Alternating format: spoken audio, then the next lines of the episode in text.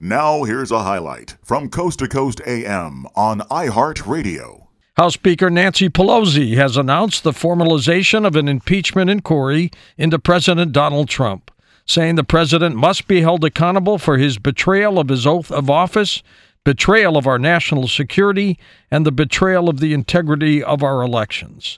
Pelosi specifically charged that the administration had violated the law by not turning over a whistleblower complaint concerning President Trump's July call with the Ukrainian President Zelensky citing testimony that the director of national intelligence was blocking the release of the complaint. She said this is a violation of the law. The president apparently pushed Zelensky to investigate former Vice President Joe Biden and his son Hunter. The president vowed to release a complete transcript of his call, though it's unlikely to settle the issue in Congress. First, let's go with Howard Bloom, the author of The Global Brain. Howard, your take on this situation Well, there's no impartiality here. The Democrats and the Republicans are living in two separate worlds. Let's change that.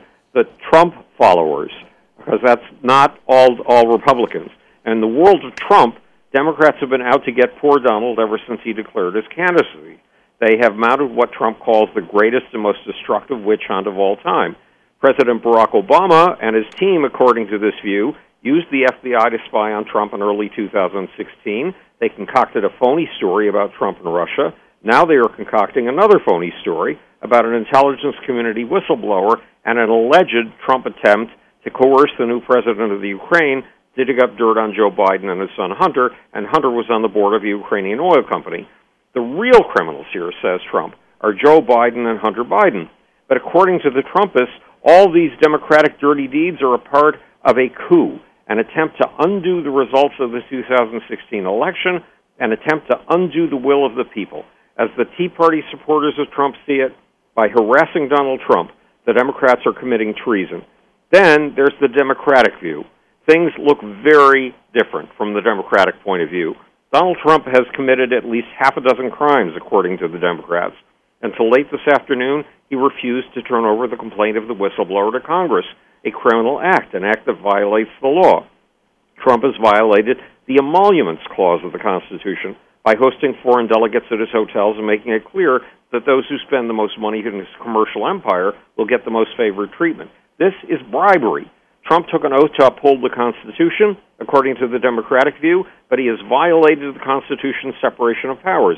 He has trampled on Congress's power of the purse by redirecting $3.6 billion that Congress clearly allocated for the military to his border wall. Trump has tried to cripple Congress's constitutional powers of oversight by refusing to allow the members of his administration who have been called to testify to appear, or in the case of Corey Lewandowski this week, by instructing Trump uh, or Trump team member to literally show as much contempt for Congress as he possibly can. Contempt of Congress is punishable by jail time, but that's not all. Trump has broken the law that says a candidate cannot accept things of value from foreigners for a campaign.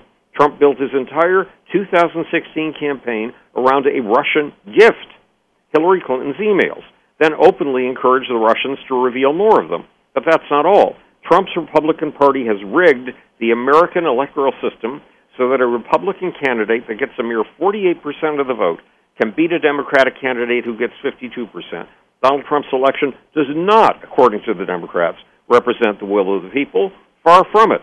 Trump lost the election to Hillary Clinton by 3 million votes. Yeah, but Trump, he won the Electoral College. Yes, he won the Electoral College, but Trump's we could say that Trump's election, at least in the Democratic view, is a violation of the people's will. And there's more. Donald Trump lies.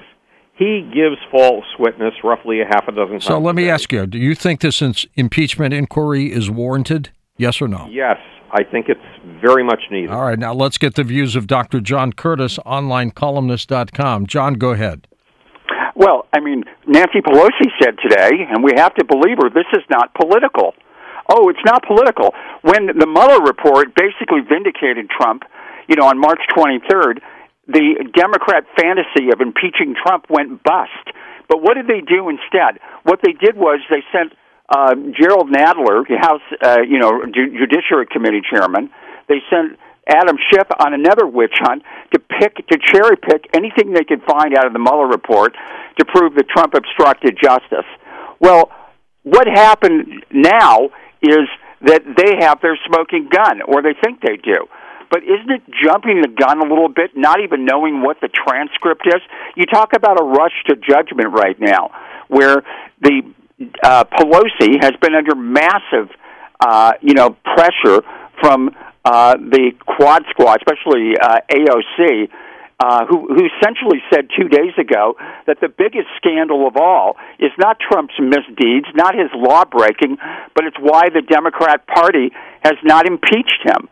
So finally, they're getting what they want right now, which is to throw as much mud on Trump, and this was always the Democrat plan throw as much mud on him as they can between now and the election, hope that it sticks, and that they can uh, prevent him from a second term. But you know, these are serious charges. If the transcript reveals, George, that Trump did try to uh, coerce the Ukrainian president into uh, investigating the Bidens in exchange for uh, $450 million in military aid, then I think they've got a case. Then they got a case. That's I do. I we'll, do. we'll find out what happens. All right, John. Thank you, John. John Curtis, onlinecolumnist.com. Listen to more Coast to Coast AM every weeknight at 1 a.m. Eastern and go to coasttocoastam.com for more.